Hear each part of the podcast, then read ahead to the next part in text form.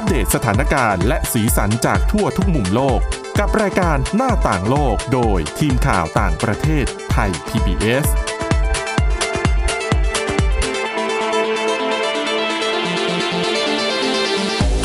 วัสดีค่ะ ต้อนรับคุณผู้ฟังเข้าสู่รายการหน้าต่างโลกนะคะ มาอัปเดตสถานการณ์แล้วก็สีสันจากทั่วทุกมุมโลกกับทีมข่าวต่างประเทศไทย PBS ค่ะ วันนี้กับคุณอาทิตย์สุมนเรืองรัศนทรแล้วก็ดิฉันทิพย์ตะวันเทระในยพงค์ค่ะ สวัสดีค่ะ สวัสดีค่ะวันนี้นะคะ มีเรื่องราวเกี่ยวกับยูเครนมาฝากกันด้วย แต่เรื่องแรกเรื่องนี้นะคะ พาไปดูใกล้ ๆบ้านกันก่อนนะคะค่ะเป็นเรื่องราวเขาเรียกว่าเป็นอะไรอะ ประเด็นทางการเมืองเหมือนกันนะสำคัญค่ะในประเทศมาเลเซีย อย่างที่เราทราบกันดีว่าการเมืองมาเลหลังๆเนี่ย ในช่วงหลายปีที่ผ่านมาเนี่ยโอ้โห ร้อนแรงมาก แล้วก็มองในแง่หนึ่งอาจจะพูดได้ว่าไร้เสถียรภาพพอสมควรเลยล่ะค่ะ เพราะว่ามีการเปลี่ยนขั้วมีนายกรัฐมนตรีที่ขึ้นมาอยู่ในตำแหน่ง แป๊บเดียวแล้วก็เดี๋ยวก็ก้าวลงแล้ว แล้วก็เปลี่ยนคนใหม่อืมอ่า ปัจจุบันเนี่ย นายกรัฐมนตรีก็คืออันวาอิบราฮิมนะคะค่ะขึ้นมาเป็นผู้นำมาเลเซียได้ในที่สุดหลังจากที่เผชิญวิกฤตทางการเมืองนี่เยอะมากโดนโจมตีโดนเข้าคุกนะคะค่ะเยอะมากมาย อ่าพอมูอ่าพออันวาอิบราฮิมขึ้นมานั่งเก้าอี้นายกละ ตอนนี้ก็ไม่ใช่ว่าการเมืองภายในมาเลเซียจะสงบนะคะ ก็ยังไม่สงบยังมีเรื่องของคดีความต่างๆ ในเรื่องเกี่ยวกับการทุจริต ล่าสุดที่กำลังเป็นประเด็น ก็คือเป็นเรื่องคดี การทุจริตที่เกี่ยวข้องเชื่อมโยงกับอดีต ผู้นำมาเลเซียอย่างมูยิดดินยัตซินนะคะ ชื่อนี้หลาย ๆ คนน่าจะจำกันได้เขาเคยครองตำแหน่งนายกรัฐมนตรีที่อยู่ในตำแหน่งน้อยที่สุด คือใช้คาว่าเคย เพราะว่า หลังจากเนี้ยโดนโค่นไปแล้วก่อนหน้านี้ มูยิดดินยัสซินค่ะ เป็นนายกรัฐมนตรี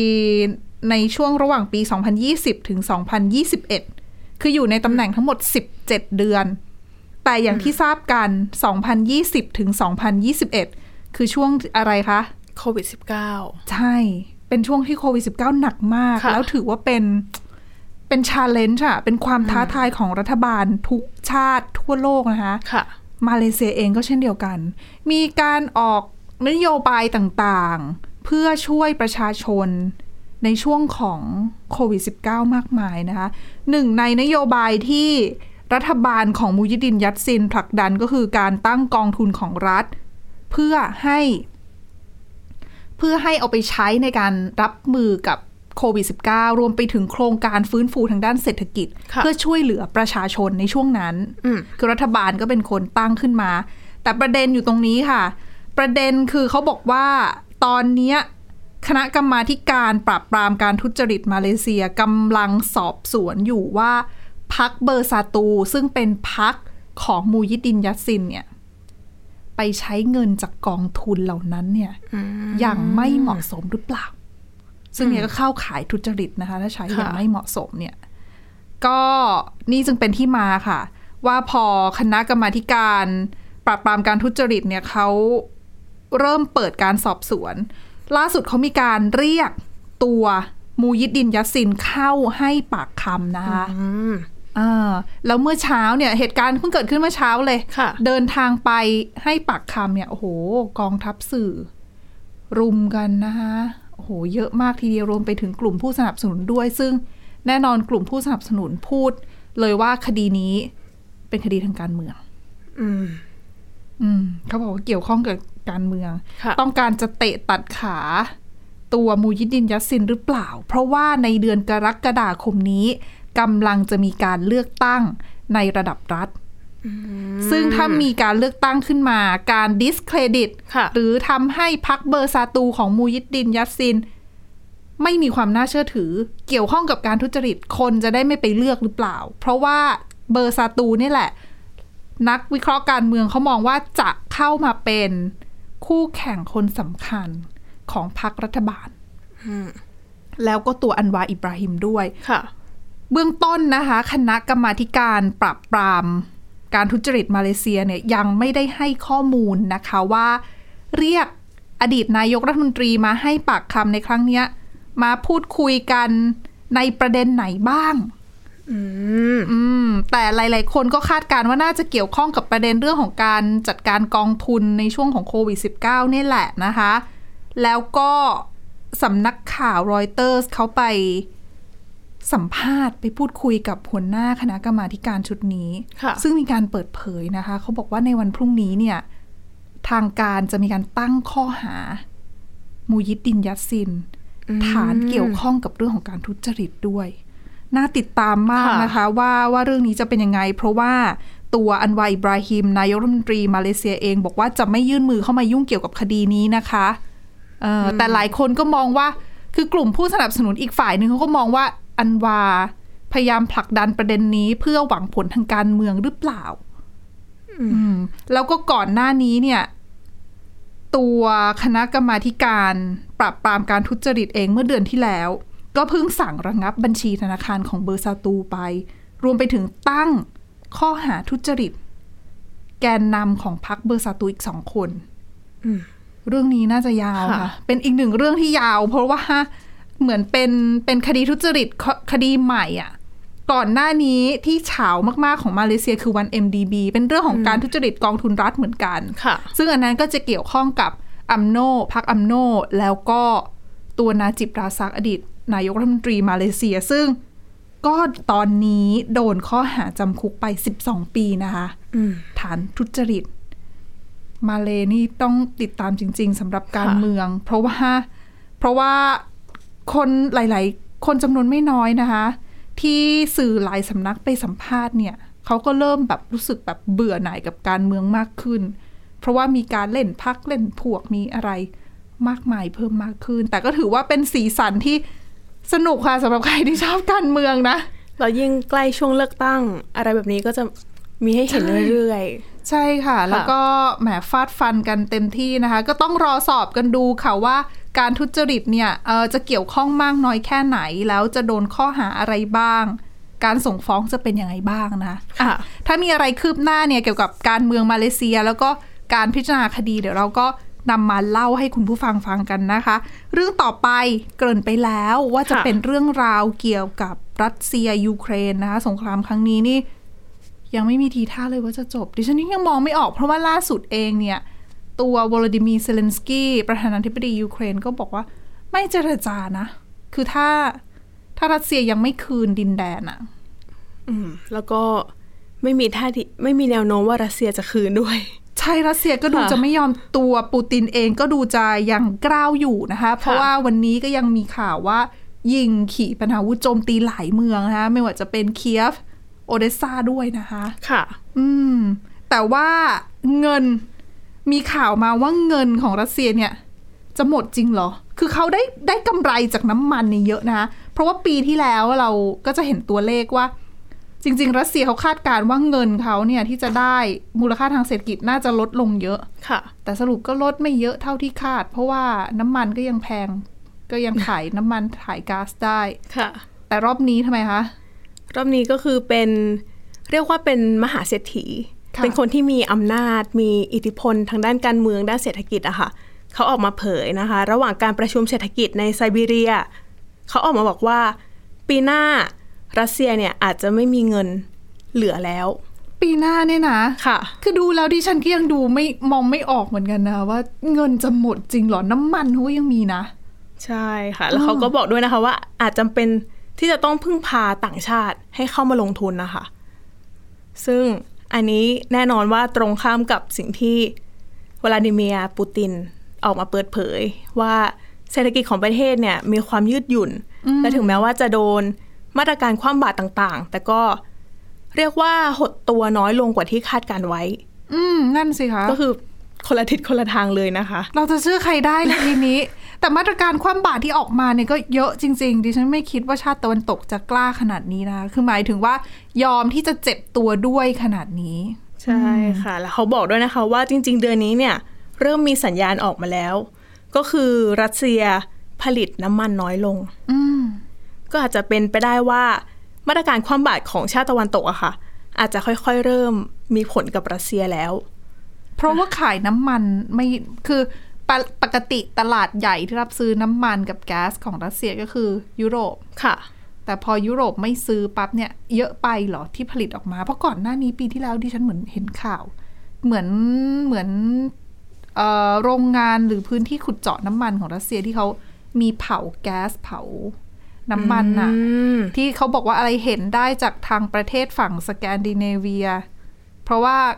เอาไปขายไม่ได้ แล้วก็จะหยุดการผลิตไม่ได้ก็เลยต้องเผาทิ้ง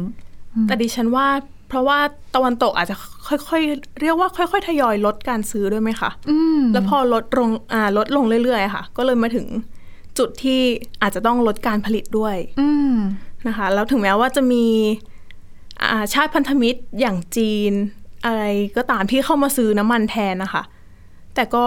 อาจเป็นไปได้ว่า ตอนนี้อาจจะไม่ได้ดีเหมือนตอนแรกๆแล้ว อืม ถึงแม้จะเข้ามาซื้อแต่ว่าก็ไม่เพียงพอที่จะมามาบริโภคน้ำมันหรือว่าแก๊สที่ที่ลูกค้าอื่นเขาไม่ซื้ออะนะคะ ใช่ค่ะ แล้วก็อาจจะเรียกได้ว่าโอกาสทางเศรษฐกิจของรัสเซียเนี่ยอาจจะขึ้นอยู่กับสิ่งที่เกิดขึ้นในยูเครน ในอนาคตข้างหน้าด้วยนะคะ แล้วเขามีการสำรวจนะคะ ก็พบว่าตั้งแต่ที่รัสเซียเนี่ยเปิดฉากโจมตียูเครนนะคะ ก็ถูกมาอาชาติตะวันตกคว่ำบาตรไปแล้วมากกว่า 11,300 ครั้งโอ้โหเยอะขนาดนี้เลยเหรอคะ ก็คืออาจจะค่อยๆ ทยอยหรือเปล่า เพราะว่าหลาย ๆ ประเทศเนี่ยก็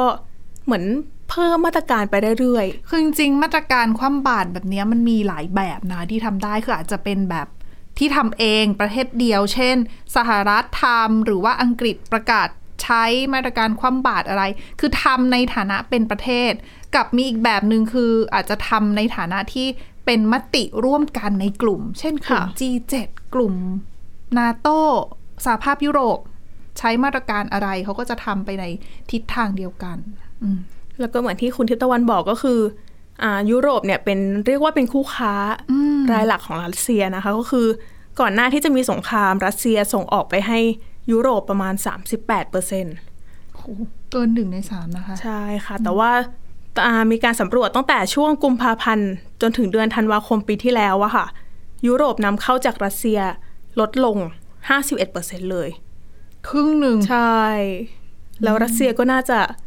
ไม่มีที่ส่งออก คือเอาครึ่งหนึ่งที่ลดลงเนี่ย มาขายให้อินเดีย รัสเซียแล้วก็ประเทศแถบเอเชียนะคะ แต่ก็ไม่พอแหละ เพราะว่าเนอะอืมจากต้องไม่กี่ประงั้นเทศคืจนอมาเหลือ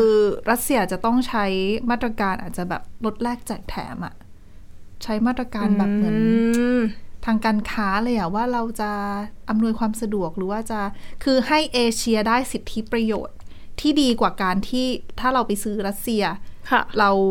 ได้ของถูกกว่าไปซื้อยุโรป หรือซื้อสหรัฐอย่างเงี้ยก็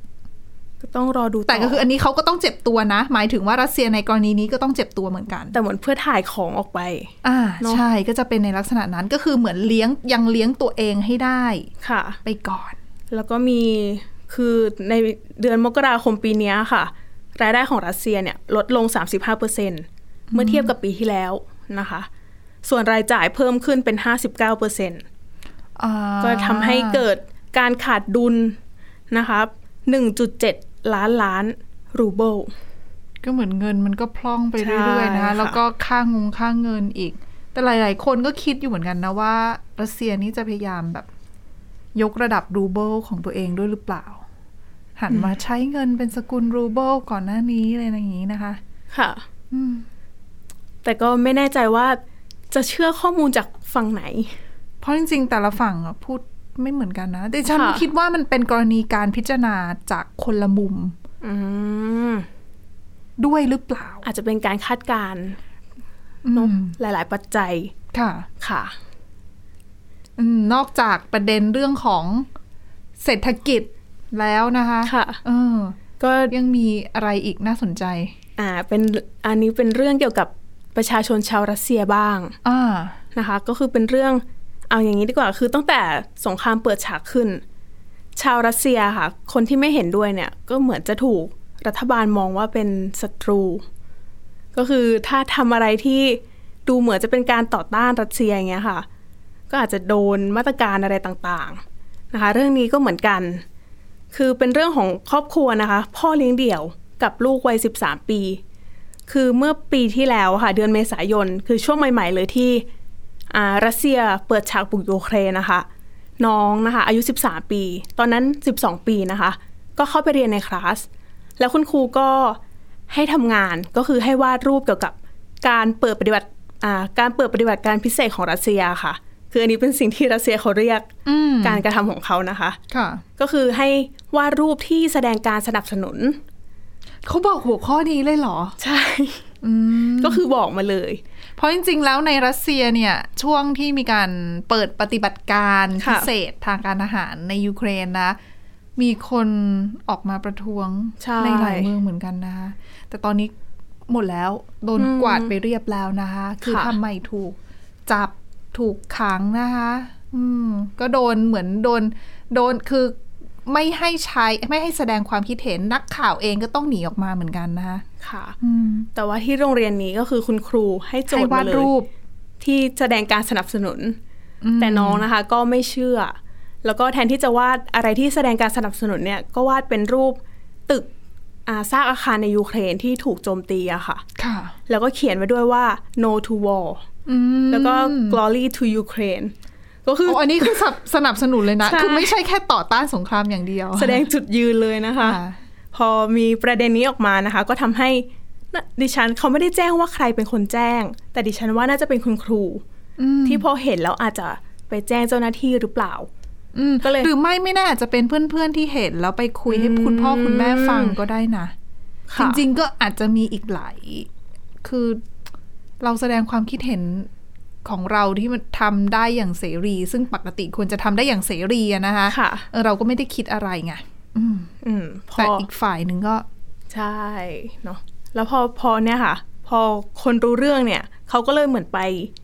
จับตาครอบครัวนี้ แล้วก็ไปพบว่าพ่อของเขาอะค่ะ โพสต์ลงโซเชียลมีเดียที่เป็นการ discredit กองทัพรัสเซียอืมซึ่งตอนนั้นคุณพ่อเนี่ยก็โดนปรับไปนะคะ 420 ดอลลาร์สหรัฐ หรือประมาณ 15,000 บาทนะคะก็ดูเหมือนจะไม่มีอะไรแล้วนะคะ แต่เขามาบอกนะคะว่าล่าสุดเดือนนี้คุณพ่อโดนข้อหาเดิม discredit กองทัพนะนะใช่แหมแต่จริงๆอะถ้าเราไปตามสื่อรัสเซียนะคะค่ะกลุ่มคนที่สนับสนุนปฏิบัติการพิเศษในครั้งนี้รวมไปถึงกลุ่มที่เป็นชาตินิยมรัสเซียเองค่ะก็ออกมาวิจารณ์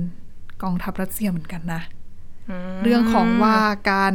ปฏิบัติการทำไมใช้เวลานานทำไมมีการประสานงานที่ไม่ดีทำไมถึงจัดการยูเครนไม่ได้ก็มีการวิจารณ์เหมือนกันนะ แต่ดิฉันว่านั่นก็คือจะเป็นมุมของการที่เป็นกลุ่มชาตินิยมรัสเซียที่เขาค่ะออกมา ออกมาแสดงความเห็นก็เลย ไม่เป็นไรหรือเปล่าเออนะแต่อันนี้เป็นประชาชนเออนะคะแล้วก็ที่อาจจะมีแนวแนวคิด ไปทางต่อต้านค่ะการทำสงคราม ใช่ค่ะ แล้วพอโดนแล้วนะคะ รอบนี้ไม่ได้โดนปรับเงินอืมแต่ว่าโดนกักบริเวณในบ้านพัก ก็คือเป็นจริงเป็นจังเลย แล้วลูกโอ้ลูกสาวอะค่ะ ซึ่งตอนนี้ค่ะอายุ 13 ปีก็ถูกส่งไปที่ศูนย์ฟื้นฟูสังคมอืมก็คือเหมือนจับแยกกันอยู่เลย แล้วที่สำคัญก็คือไม่ให้ลูกกับพ่ออะค่ะ ติดต่อกันด้วย ก็ถือว่าเป็นมาตรการใช้มาตรการที่รุนแรงพอสมควร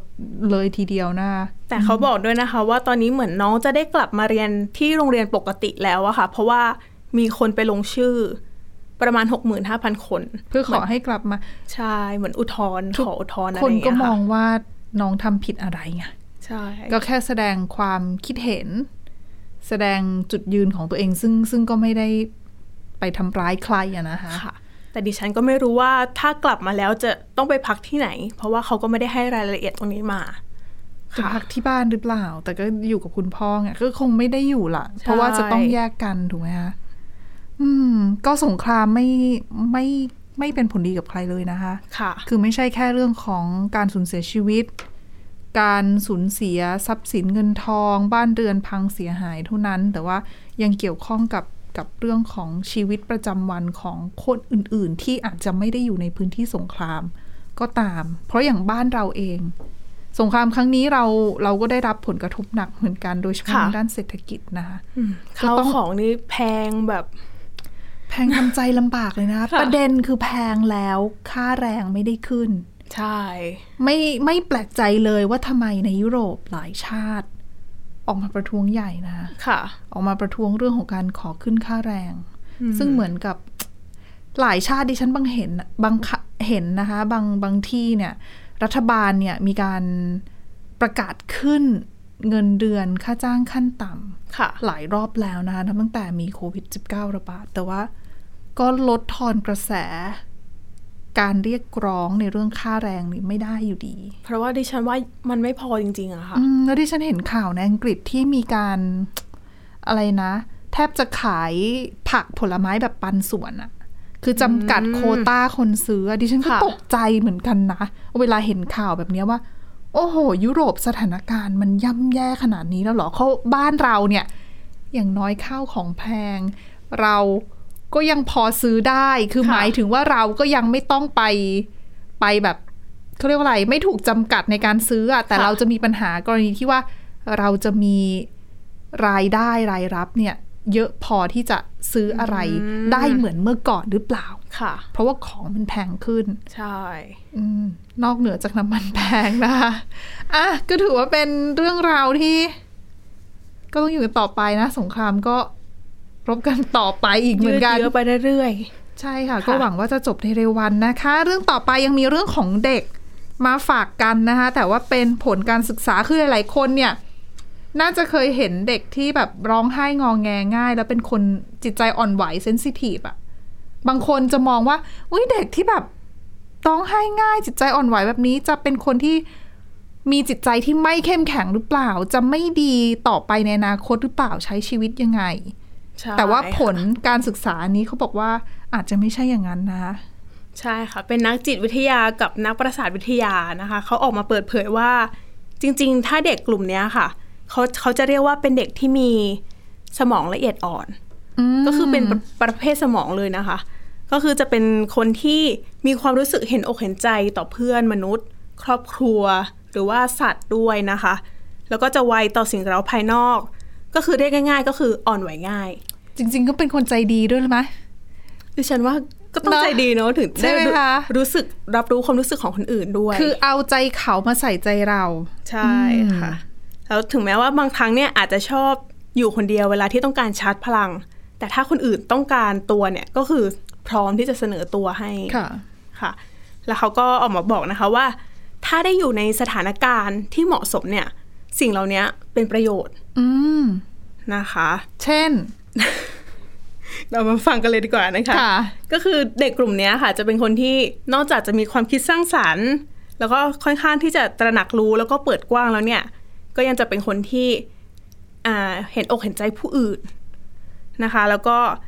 คือเขามีการให้ทำการทดลองด้วยก็คือเอารูปมาให้เด็ก ๆ ดูอะค่ะ ถ้าเห็นรูปคนที่ยิ้ม น้องก็จะยิ้มตามไปด้วย ถ้าเห็นรูปคนที่เศร้าหน่อย น้องก็จะเศร้าตามไปด้วยนะคะ แล้วเขาบอกว่าเด็กกลุ่มนี้เนี่ย พอเป็นแบบเนี้ยค่ะ เหมือนคนรอบข้างเนี่ย จะให้การสนับสนุนเป็นพิเศษ ก็เหมือนเวลาน้องร้องไห้ง่าย เขาก็จะมาให้กำลังใจมา support อะไรต่างๆอะค่ะเขาก็เลยบอกว่าเนี่ยจะทำให้น้องมีแนวโน้มที่จะประสบความสำเร็จมากกว่าคนอื่นอืม อันนี้จะมองคือพูดนี่คือเป็นแบบต้องมีคนมาโออยู่ตลอดเวลาหรือเปล่าๆดิฉันว่าก็ใช่นะเออนะคะ แต่ว่าพอได้รับอย่างเงี้ยค่ะ น้องก็จะรู้สึกดีค่ะ แล้วก็มีแนวโน้มที่จะประสบเป็นความมิตสำรเร็จกับเพื่อนมนุษย์คนอื่น ๆ อะไรอย่างนี้หรือเปล่า เพราะว่ารู้สึกว่าคือพอเราได้รับการดูแลที่ดีจากคนอื่น ๆ รอบข้างค่ะได้รับความเห็นอกเห็นใจตลอดเราก็จะรู้สึกว่า เราอยากจะทำดีตอบแทนคืนไปหรือเปล่าไงอืมอันนี้อีกในอีกมุมหนึ่งนะ เป็นความเห็นไม่รู้คุณผู้ฟังฟังแล้วจะคิดยังไงบ้างอะค่ะเออแชร์ความเห็นกันได้ แล้วเด็กกลุ่มนี้นะคะเขาก็บอกว่าถ้าคุณพ่อคุณแม่เนี่ยสามารถ support ลูกได้ ก็คือถ้าเห็นลูกเป็นแบบนี้ค่ะ อย่างแรกเลยนะคะ คือเวลาเราจะทำอะไรเนี่ย ก็คือบอกลูกไปตรงๆ สมมุติถ้าเราจะไปเยี่ยมคุณย่า ก็บอกไปเลยว่าวันนี้จะไปเยี่ยมคุณย่านะ อยากให้ลูกทำตัวสงบสงบหน่อย เด็กก็จะทำตามได้ง่าย ๆ เพราะว่าเขารู้ว่าถ้าเขาทำแล้วจะเป็นยังไง ถ้าไม่ทำแล้วจะเป็นยังไง ก็คือเหมือนเขาจะรับรู้ตรงนี้ ดีกว่าคนอื่นๆนะคะ แล้วนอกจากนี้นะคะก็คืออเวลาฝึกอะไรอะค่ะ ก็อยากให้ฝึกด้วยความ อ่อนน้อมถ่อมตนอ่าเรียกว่าอ่อนโยน ก็คือค่อยๆ ฝึกค่อย ๆ พูด น้องเนี่ยก็จะรับฟังมากขึ้นนะคะ นอกจากนี้นะคะ ก็อยากให้เป็นแบบอย่างที่ดีให้กับเด็กกลุ่มนี้ ก็คือถ้าคือน้องก็เหมือนเด็กทั่วๆไป เรียนรู้จากพฤติกรรมจากพ่อแม่ มีพ่อแม่เป็นตัวอย่าง เพราะฉะนั้นเขาบอกว่าถ้าอยากให้ลูกเป็นแบบไหน พ่อแม่ก็ต้องเป็นแบบอย่างที่ดีให้กับลูกอะค่ะนะคะแล้วนอกจากนี้คุณพ่อคุณแม่ก็จะต้องสนับสนุน ก็คือถ้าไปโรงเรียน แล้วลูกกลับมาบอกว่าอะคุณครูอาจจะโทรมาบอกว่าลูกร้องไห้ เพราะว่าเห็นเพื่อนร้องไห้อะไรอย่างเงี้ยค่ะ ก็อยากให้คุณพ่อคุณแม่เนี่ยสนับสนุนเขาแล้วก็บอกว่าภูมิใจในตัวลูกนะอืมก็คือไม่อยากให้ลูกมองว่าสิ่งเนี้ยเป็นปมด้อยอะค่ะอืมนะคะบางทีบางคนก็ไม่ได้ฉุกคิดเหมือนกันนะ ว่าเอ้ยจริง ๆ เราเป็นคนอ่อนไหวหรือเปล่า แต่อ่อนไหวกับเห็นอกเห็นใจนี่มันก็ไปในลักษณะทิศทางคล้าย ๆ กันเหมือนกันนะ ใช่ค่ะ แล้วนอกจากนี้ก็คือ ก็อยากอยากให้คุยกับลูกบ่อยขึ้นนะคะ ค่ะ เหมือนถ้าเวลาลูกกลับมาจากโรงเรียนก็ให้ลองพูดคุยกับเขาให้เยอะขึ้น แล้วเขาบอกเลยนะคะ ว่าถามถ้าถามอะไรที่เป็นคำตอบปลายเปิดอะค่ะ คุณอาจจะได้คำตอบที่คิดไม่ถึงเลยก็ได้ เพราะว่าเขาเป็นเด็กที่มีความคิดสร้างสรรค์ใช่เข้าเข้าใจคนอื่นอะในเรื่องของเรื่องราวในครอบครัวเนี่ยจริง ๆ แล้ว ไม่ว่าเด็กจะเป็นแบบไหนนะคะ ก็คุณพ่อคุณแม่การพูดคุยกันในครอบครัว การพูดคุยสื่อสารในกับสมาชิกในครอบครัวทั้งหมดเนี่ยถือว่าเป็นเรื่องที่จำเป็นและเป็นเรื่องที่ดีนะคะ เพื่อค่ะความสัมพันธ์ที่ดีด้วยอะและนี่คือทั้งหมดของรายการหน้าต่างโลกในวันนี้ค่ะ คุณผู้ฟังสามารถมาติดตามฟังรายการได้ที่ www.thaipbspodcast.com หรือว่าฟังผ่านพอดแคสต์ได้ทุกช่องทางค้นหาคำว่าหน้าต่างโลกนะคะ วันนี้พวกเราและทีมงานลาไปก่อน สวัสดีค่ะ สวัสดีค่ะ Thai PBS podcast. View the world via the voice.